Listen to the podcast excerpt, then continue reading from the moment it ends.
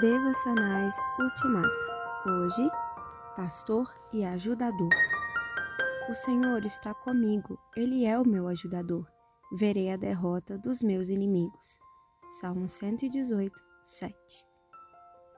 Para o salmista, Deus é o Deus da glória, o Rei de toda a terra, o Deus dos exércitos, o Todo-Poderoso, o Santo de Israel, o Altíssimo, o Deus vingador. Esses são os nomes mais solenes de Deus, aqueles que infundem respeito e temor. Há outros nomes de Deus no saltério, menos solenes e mais afetuosos.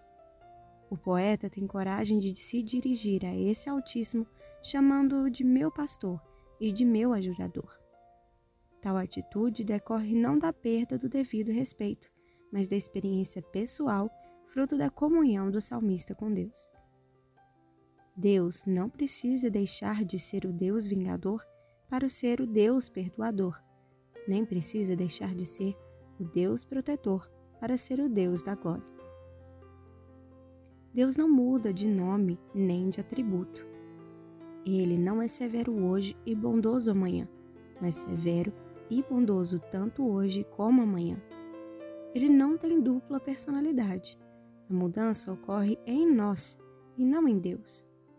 Quando em rebeldia, somos obrigados a enxergar a severidade de Deus. Quando em obediência, só enxergamos a sua bondade. Os ímpios veem um Deus distante, difícil, autoritário e implacável. Os justos veem um Deus que ama, que declara seu amor e o prova. Mesmo entre os justos, há aqueles que se aprofundam mais no conhecimento e no relacionamento com Deus. São eles que conseguem chamar o Senhor de pastor e ajudador.